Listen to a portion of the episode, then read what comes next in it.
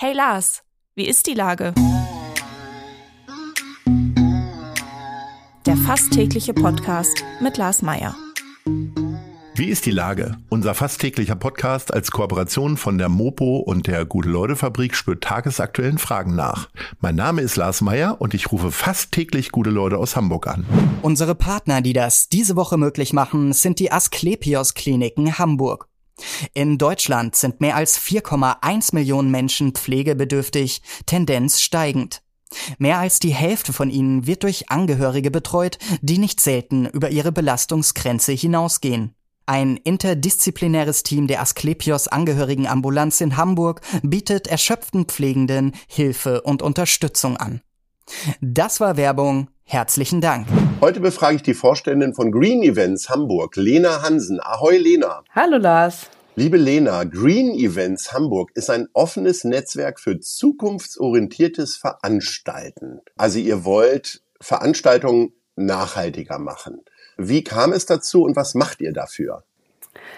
Uh, jetzt muss ich aufpassen, dass ich nicht gleich die zehn Minuten sprenge. Also wir, uns gibt es schon seit 2015, ähm, damals als so formloser Zusammenschluss von Leuten aus der Veranstaltungsbranche, die gesagt haben, ähm, in, in, Hamburg muss sich etwas ändern. Hamburg ist äh, Eventstadt, es finden bei uns extrem viele Veranstaltungen statt und wir wünschen uns, dass gerade die Premiumflächen im Bereich Mitte, aber eigentlich alle Veranstaltungsflächen, die im offen, öffentlichen Raum sind, ähm, nur noch mit Veranstaltungen bespielt werden, die bestimmte Nachhaltigkeitskriterien erfüllen, also zum Beispiel Abfall konsequent trennen, Mehrweg einsetzen, ähm, die Flächen nicht mehr mit Plastik und Müll fluten. Genau, und dafür haben wir uns ähm, dann auch ähm, einem Verein angeschlossen, ähm, dem Grünen Wirtschaftsrat und ähm, haben eine große Handreichung entwickelt, also ganz viele Maßnahmen gesammelt, was man tun muss, um Veranstaltungen nachhaltiger zu gestalten und ähm, begleiten jetzt auch ähm, ja, alle möglichen Veranstaltungen dabei, diese Vorschläge umzusetzen.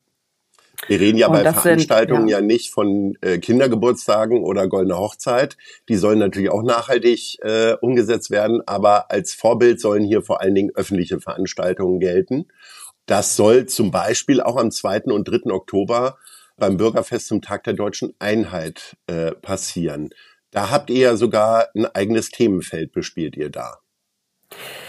Genau, ja, ganz richtig. Also grundsätzlich können erstmal, also alle Veranstaltungen hinterlassen Spuren auf unserem Planeten und äh, in den Köpfen der Beteiligten. Von daher kann man wirklich bei allen möglichen Veranstaltungen auch die, die Reichweite nutzen und äh, die ganzen, also Themen der Nachhaltigkeit ähm, stärker auch in die Öffentlichkeit bringen und ähm, aber auch schauen, dass die Veranstaltung nachhaltig produziert ist. Aber wir als ähm, gemeinnützige NGO natürlich erstmal einen Fokus auf Veranstaltungen der Stadt oder auch Flächen der Stadt und ähm, freuen uns jetzt, dass wir ja beim Tag der deutschen Einheit wirklich von Anfang an dabei sind oder unterstützen können. Jetzt in dem Falle vor allem die Bergmann-Gruppe unterstützen, die das Bürgerinnenfest zum Tag der deutschen Einheit umsetzt im Auftrag der Stadt, dass ähm, wir sozusagen so eine Art Begleitgremium sind und Vorschläge machen, wie diese Veranstaltung nachhaltiger ausgerichtet werden kann und ähm, dann aber auch unterstützen bei der Umsetzung. Und ähm,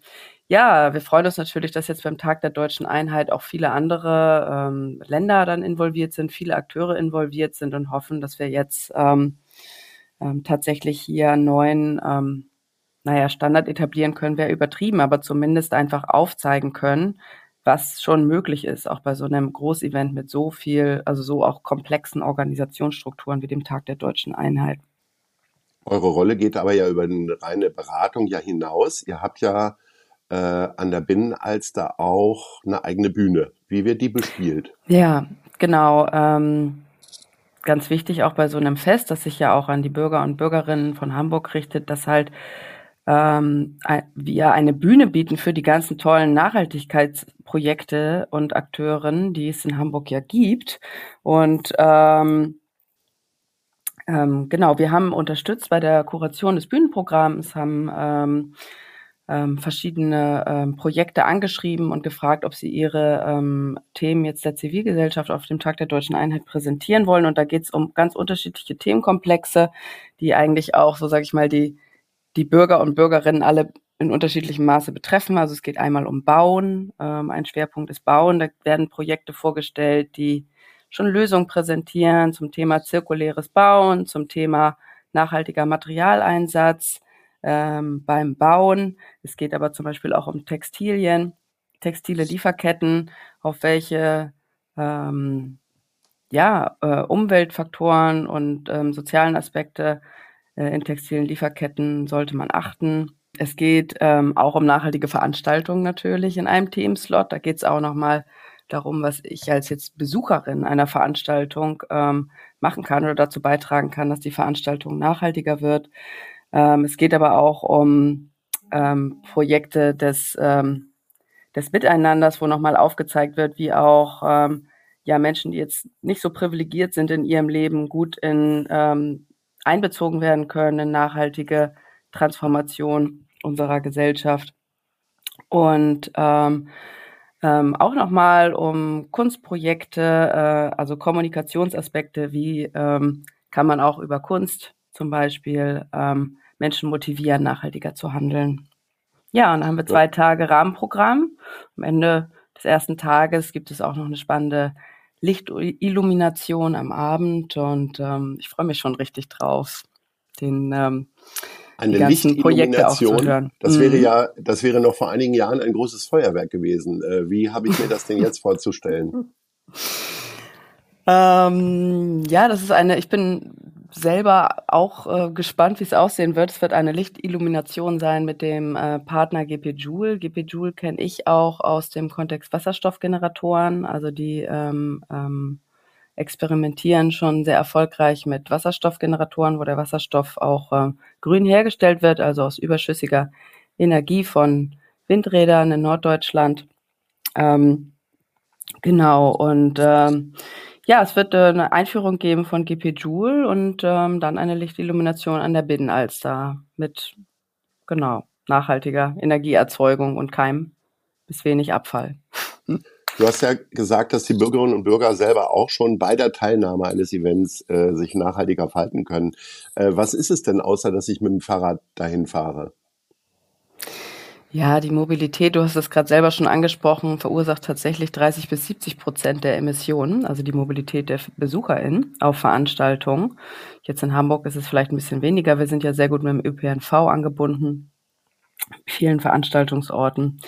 Tatsächlich ist das Thema Mehrwegeinsatz immer noch was, wo wir wirklich hoffen, dass die Besucher in einer Veranstaltung mal ähm, ihr Verhalten ändern. Es gibt ja schon diverse ähm, Gesetze jetzt auch auf EU-Ebene, die Mehrwegangebotspflicht, wo ähm, Gastronomie ähm, ab 80 Quadratmeter Verkaufsfläche und einer bestimmten Mitarbeiterinnenanzahl ähm, Mehrweg anbieten muss. Allerdings wird das freiwillig noch super wenig nachgefragt.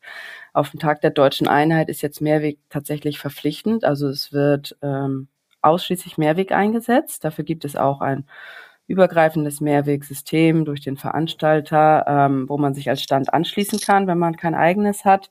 Es wird auch super gut angenommen. Also es ist jetzt schon klar, dass wir extrem viel Abfall einsparen werden oder verhindern werden auf, äh, äh, auf dem Tag der deutschen Einheit. Und ähm, da wünsche ich mir einfach, dass das ähm, mal zum endlich mal zum Standard wird. Und äh, da ist natürlich auch die Akzeptanz der Besucher und Besucherinnen wichtig. Gleichzeitig ist der Veranstalter auch angehalten, da wirklich praktische Lösungen zu finden. Also das heißt, äh, dass jetzt nicht jeder Getränkestand einen eigenen Becher hat und man als, als Gast am Ende mit fünf verschiedenen Bechern erstmal zu den Ständen zurückfinden muss, sondern da ähm, einheitliche Lösungen hat, die es den Leuten auch einfach machen, die Sachen auszuleihen und wieder zurückzugeben. Ja, und ich glaube, dass wir da mit dem Tag der deutschen Einheit wirklich mal äh, äh, ein, einen neuen Status quo setzen können in Hamburg. Jetzt bist du quasi mit deinem Team für die Nachhaltigkeitsbühne zuständig. Worauf freust du dich denn bei so einem Massenevent sonst so? Sind es die ganz einfachen Dinge wie gebrannte Mandeln oder dass der Bundespräsident und der Bundeskanzler in die Stadt kommen oder was ist es? Also ich persönlich freue mich ähm, total ähm, darüber, die ganzen, also ich werde ja den ganzen Tag in dem Dom sein, der an der Binnenalster stehen wird, der Speakers Corner und ähm, freue mich einfach selber darauf, die ganzen Menschen zu treffen, die ganzen Organisationen zu treffen, die ihre spannenden Projekte vorstellen.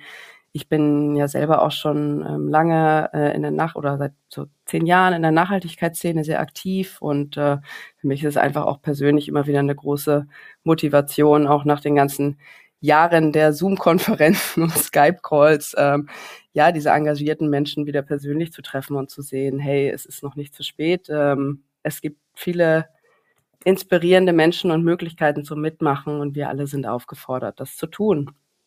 Du bist jetzt aufgefordert, äh, dich zu entscheiden für. Nice. Oder Scheiß. Was ist dir Gutes oder Schlechtes widerfahren in den letzten Tagen? Ja, also an dieser Stelle glaube ich, äh, hervorheben möchte ich doch nochmal Nina Leible von der Bergmann-Gruppe, die ähm, sich wirklich an vielen Stellen ähm, sehr dafür einsetzt, dass die Mindeststandards für nachhaltiges Veranstalten beim Bürgerinnenfest auch alle erreichen. Das ist ja auch immer schon mal eine Herausforderung, wirklich alle auch rechtzeitig zu informieren, zu sagen, wo ist die Abfalltrennstation und so weiter und so fort. Also so ganz praktische Gründe. Und da ähm, ja, im Kontext Tag der deutschen Einheit äh, hat Nina wirklich jetzt einiges geleistet und das ist richtig nice. Sehr schön.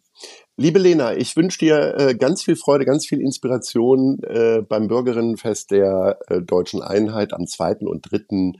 Oktober und äh, sage Ahoi. Ahoi, Lars. Danke. Einen schönen Tag dir noch. Und dir auch. Tschüss. Bis dann. Tschüss. Dieser Podcast wird präsentiert von der Gute-Leute-Fabrik der Hamburger Morgenpost und Ahoi Radio.